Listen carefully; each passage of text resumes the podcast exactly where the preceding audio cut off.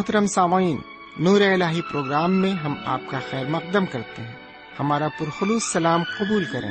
ہمیں امید ہے آپ پوری طرح بخیر و شادمان ہوں گے۔ ان دنوں ہم مقدس بائبل کے پرانے عہد نامے سے روت کی کتاب کا مطالعہ کر رہے ہیں۔ روت کی کتاب میں مذکور اطمینان بخش واقعہ قاضیوں کے دور کا ایک واقعہ ہے۔ ایک موابی عورت روت کی شادی ایک اسرائیلی مرد سے ہو جاتی ہے۔ شوہر کے وفات کے بعد روت اپنی اسرائیلی ساس کے تئیں غیر معمولی ہمدردی اور اسرائیل کے خدا کے لیے بے انتہا عبودیت کا مظاہرہ کرتی ہے۔ اخیر میں اس کی شادی پہلے شوہر کے ایک رشتے دار بواز سے ہو جاتی ہے اور وہ اسرائیل کے سب سے عظیم بادشاہ داؤد کی پردادی بن جاتی ہے۔ یہ واقعہ برکت کو ظاہر کرتا ہے جو کہ ایک غیر قوم کی عورت کو حاصل ہوئی۔ روت نے اسرائیل کے خدا کو اپنی پناہ گاہ بنا لیا۔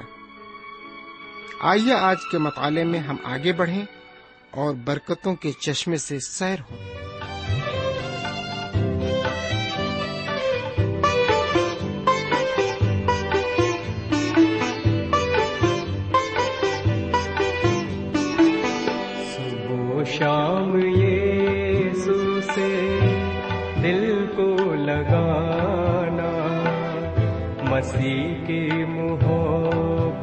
کو کبھی نہ بھلانا صبح شام یہ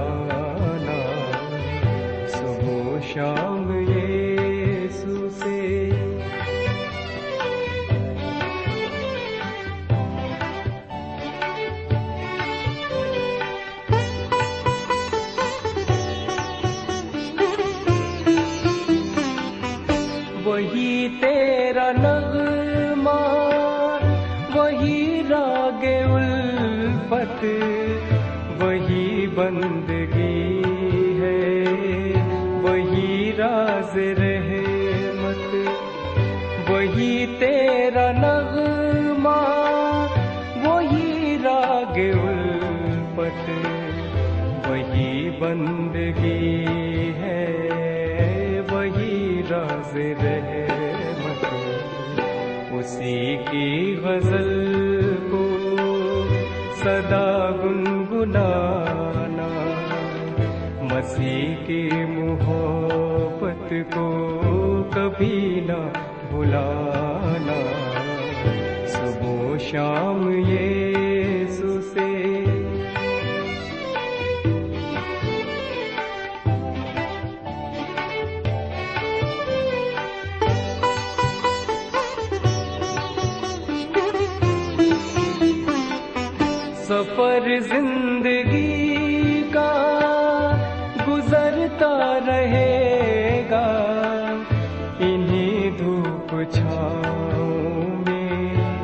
ڈھلتا رہے گا۔ سفر زندگی کا گزرتا رہے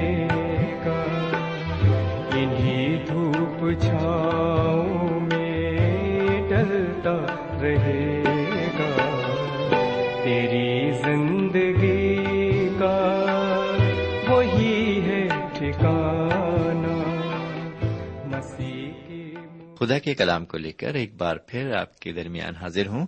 سلام قبول فرمائیے۔ امید ہے کہ آپ آج بھی پوری طرح خرافیت سے ہوں گے اور میری آواز کو بالکل صاف صاف سن رہے ہوں گے۔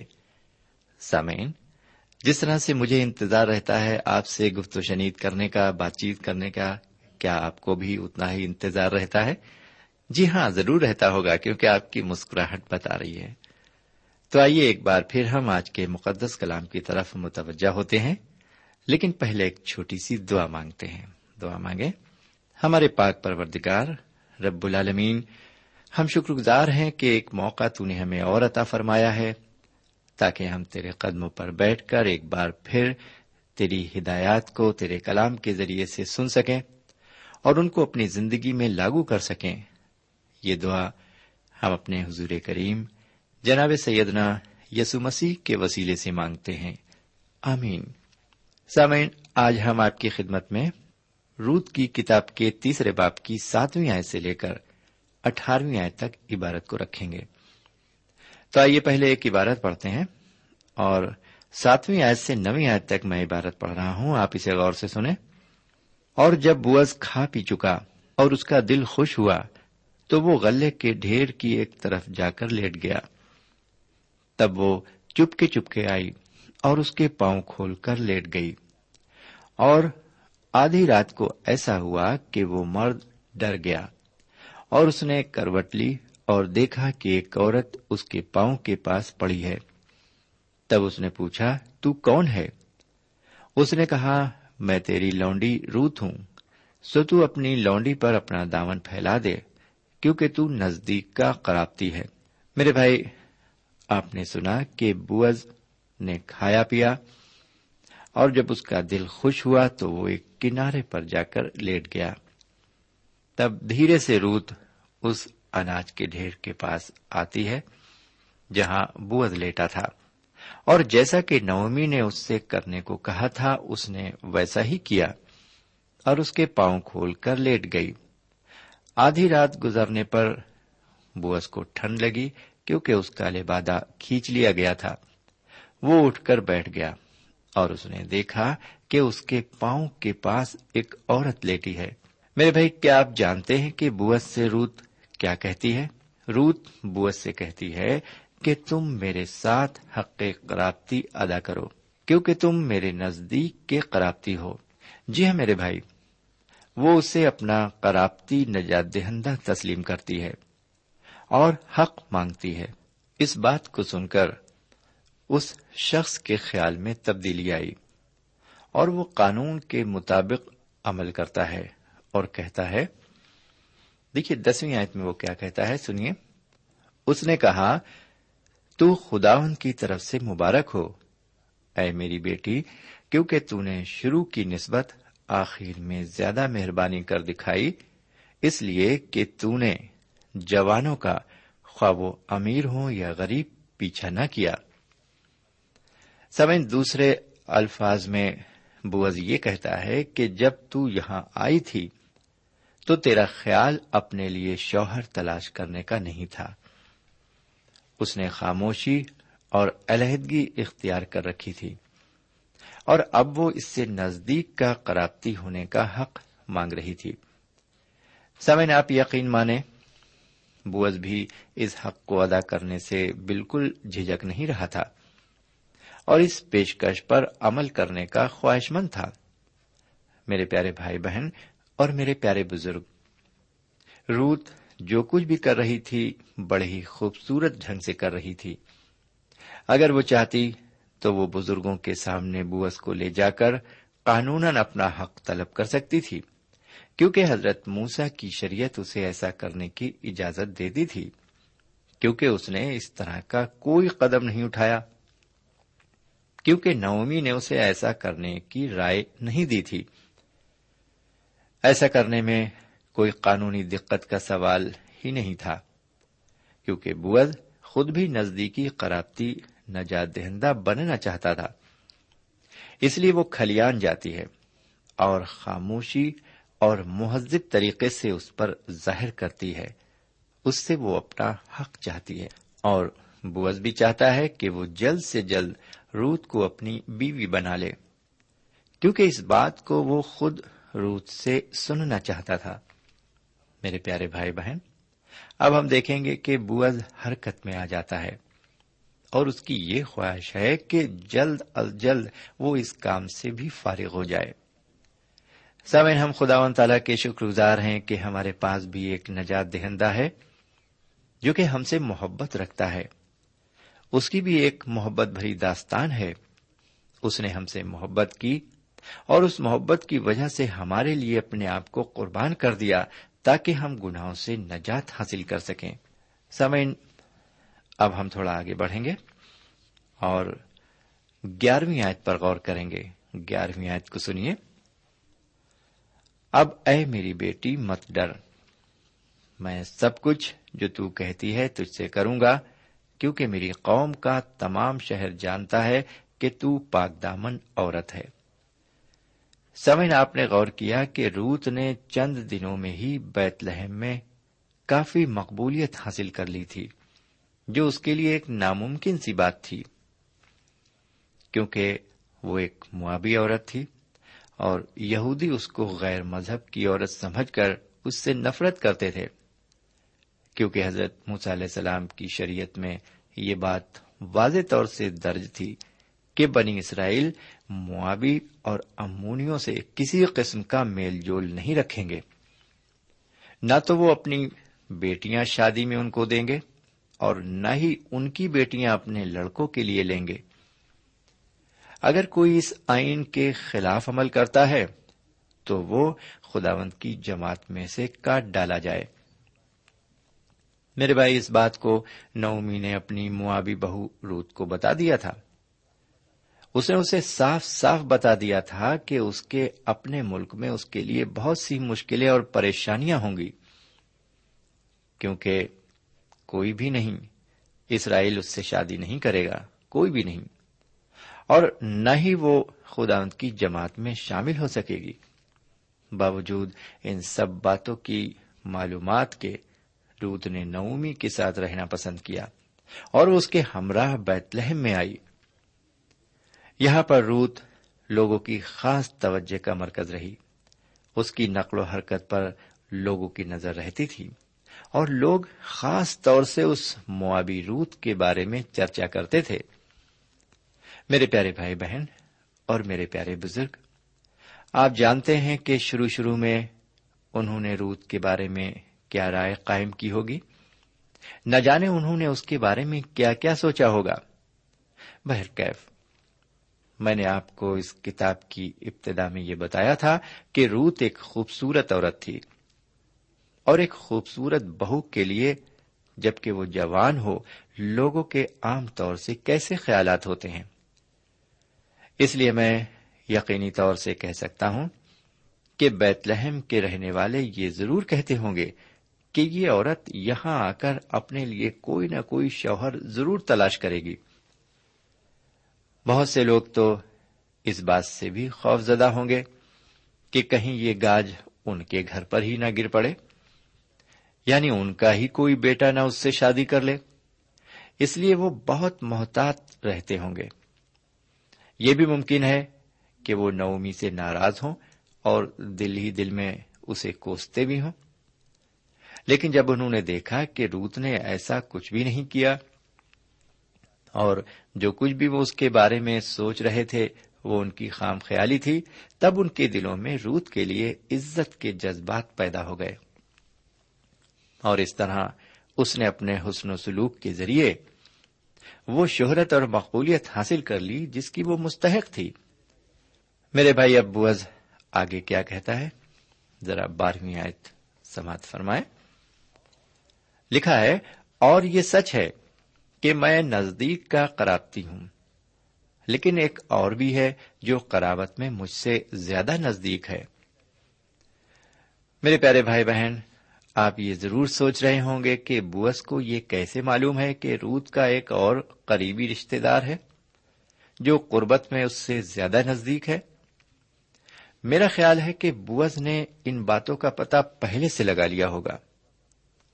وہ اسی وقت حرکت میں آ گیا ہوگا جب روت نے اپنا اظہار خیال کیا ہوگا۔ بوز اسی موقع کا منتظر تھا اور وہ خود چاہتا تھا کہ اس بارے میں پہل روت کی جانب سے ہو۔ لیکن اس وقت مشکل یہ تھی کہ روت کا ایک اور نزدیکی قرابتی موجود تھا۔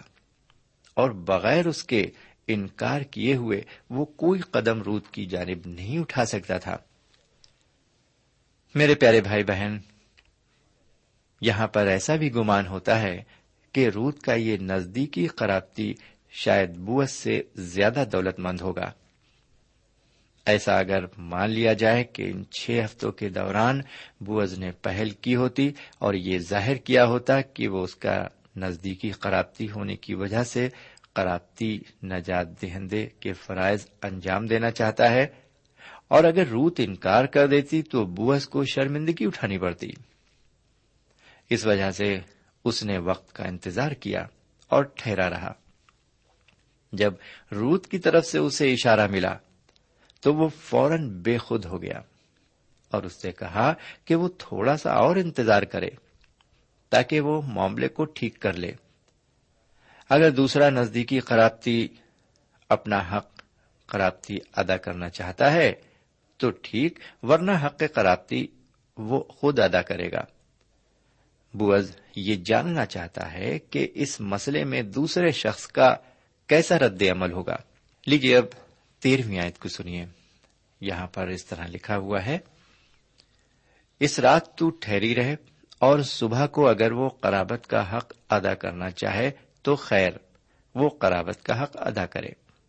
اور اگر وہ تیرے ساتھ قرابت کا حق ادا کرنا نہ چاہے تو زندہ خدا کی قسم ہے، میں تیرے ساتھ قرابت کا حق ادا کروں گا۔ صبح تک تو لیٹی رہے سامعین، اس عبارت میں ہم دیکھتے ہیں کہ ابھی بوز پشو پیش میں ہے کہ اسے کیا کرنا ہے؟ کیونکہ روت کا ایک اور دعوے دار ہے، اس لیے وہ روت کو رکنے کے لیے کہتا ہے۔ وہ روت سے کہتا ہے کہ اگر وہ دعوے دار اپنا دعوی قائم رکھتا ہے، تب اس کے لیے مجبوری ہوگی۔ اور اگر وہ اپنا دعوی چھوڑ دیتا ہے، تو وہ قرابت کا حق ادا کرے گا۔ اس کے پاس ایک منصوبہ ہے۔ اور اس منصوبے کے تحت وہ عمل کرنا چاہتا ہے۔ دوسرے نزدیکی قرابتی کا ذکر شاید اس لیے کیا گیا ہے کہ یہ قرابتی ایل ملک کا بھائی اور روت کے پہلے خامن کا چچا ہوگا۔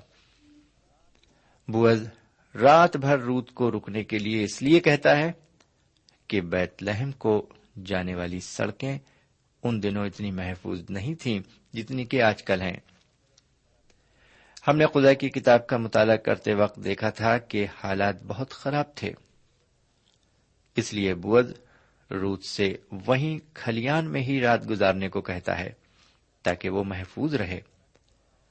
آئیے مطالعے میں تھوڑا اور آگے بڑھتے ہوئے چودہویں اور پندرہویں آیت پر غور کریں۔ یہاں لکھا ہوا ہے، سو وہ صبح تک اس کے پاؤں کے پاس لیٹی رہی۔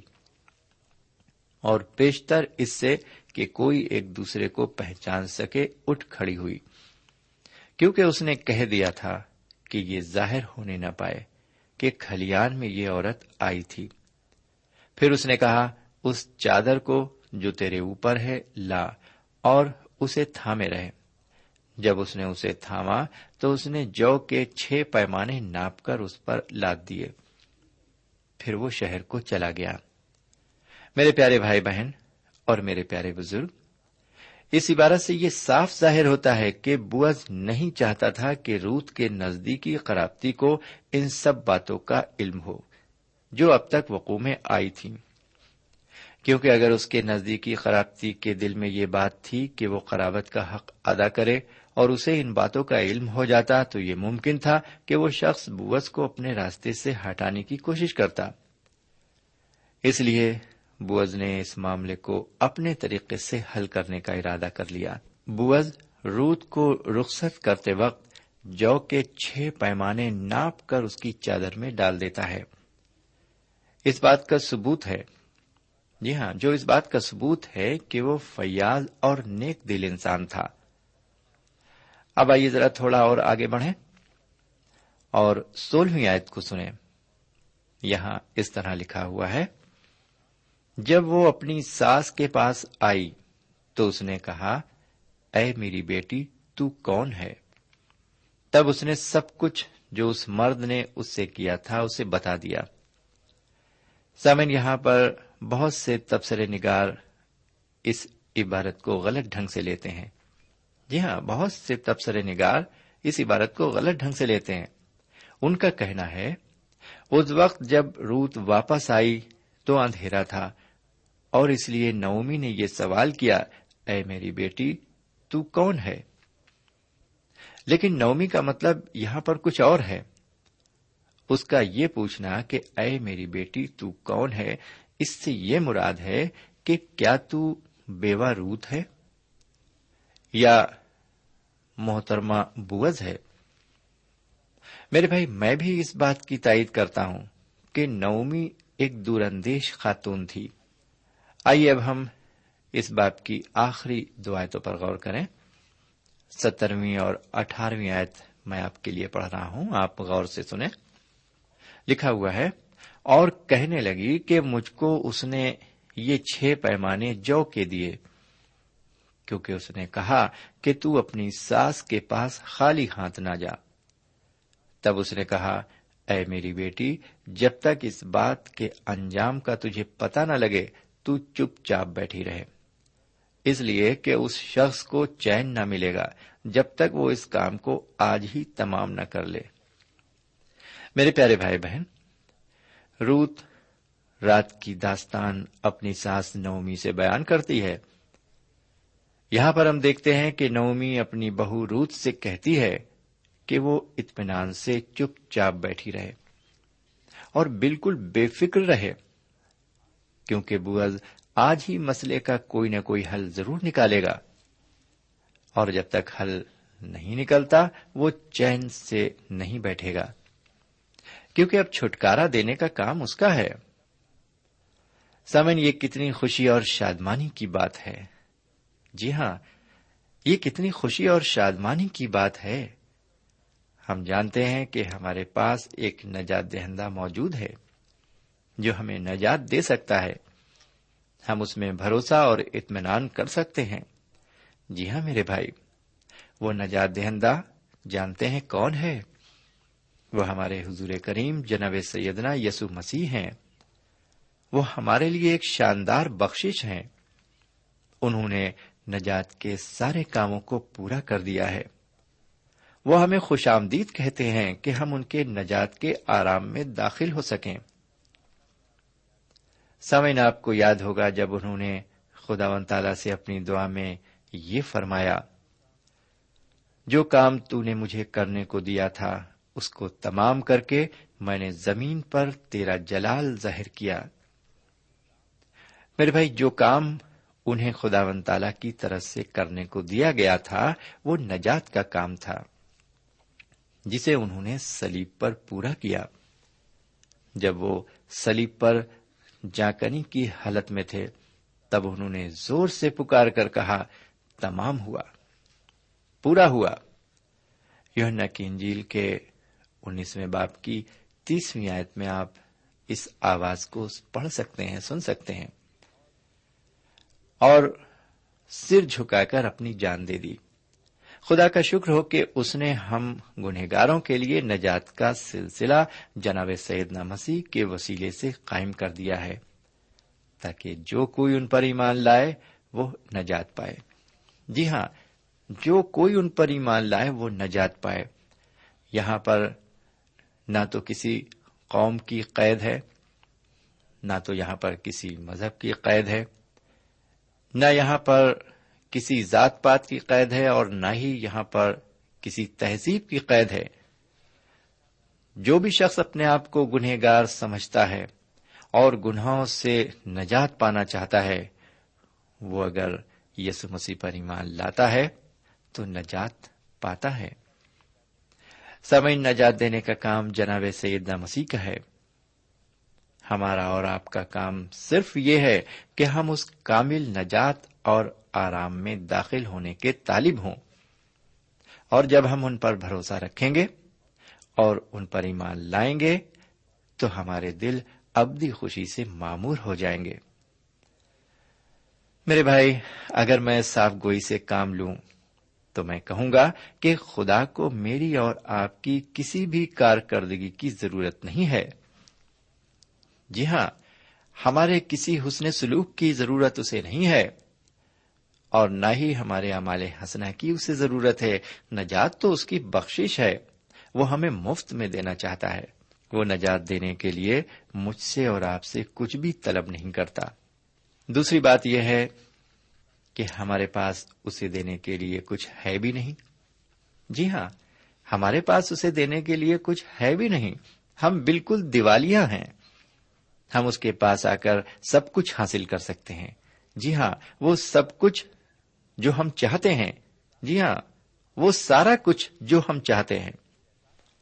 میرے پیارے بھائی بہن، آج کل میں بہت سے ایسے لوگ دکھائی پڑیں گے جو اپنی امیری اور اپنی لیاقت کا بیان کریں گے، اپنے اونچے خاندان کا بیان کریں گے، اور پھر اپنے ممبرشپ کا بیان اپنے چرچ میں کریں گے، کیونکہ وہ یہ سوچتے ہیں کہ صرف کلیسیا کی شراکت حاصل کر لینا اور وہاں پر تھوڑا سا چندہ دے دینا ہی کافی ہے۔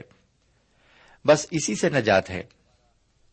ہمارا مذہبی کاموں میں حصہ لینا، باقاعدہ عبادت گاہ میں جانا، اس بات کا ضامن نہیں ہے کہ خدا و تعالی کی نگاہوں میں ہم نجات یافتہ ہیں۔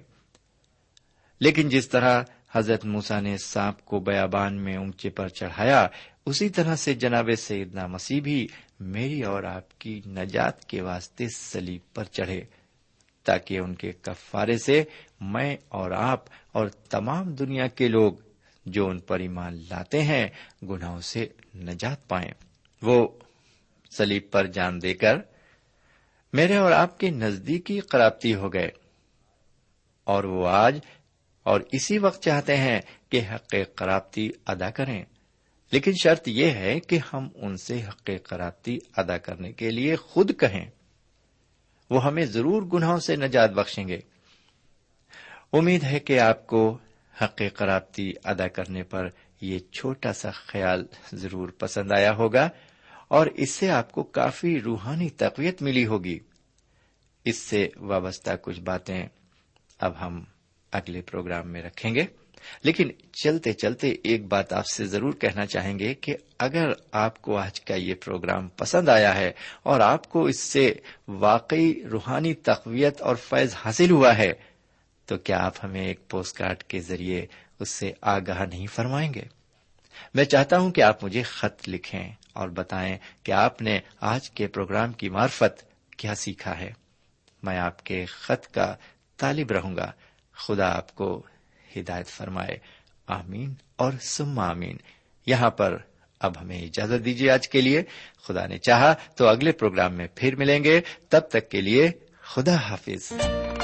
سامعین، ابھی آپ نے ہمارے ساتھ پرانے عہد نامے سے روت کی کتاب سے مطالعہ کیا۔ اس مطالعے سے آپ کو روحانی تقویت حاصل ہوئی ہوگی۔ ہم چاہتے ہیں کہ آپ اپنے دل کی کیفیات کو خط کے ذریعے ہم تک ضرور پہنچائیں۔ ہم آپ کے خط کا انتظار کریں گے۔ خدا حافظ۔ ہمارا پتہ ہے۔ Program Noor ul post box number one five seven five Sialkot Pakistan. پتہ ایک بار پھر سن لیں۔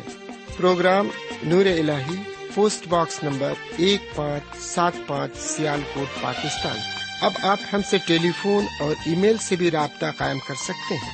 ہمارا ٹیلی فون نمبر ہے nine two three four four six four zero four five seven eight نو دو تین چار چار چھ چار صفر چار پانچ سات آٹھ ہمارا ای میل پتا ہے N A E M three nine four nine eight Hotmail dot com N A E M three nine four nine eight Hotmail dot com ہمارے پروگرام کا وقت اب یہیں پہ اختتام پذیر ہوتا ہے۔ اگلے پروگرام میں خدا کے کلام کے ساتھ پھر حاضر ہوں گے۔ خدا حافظ۔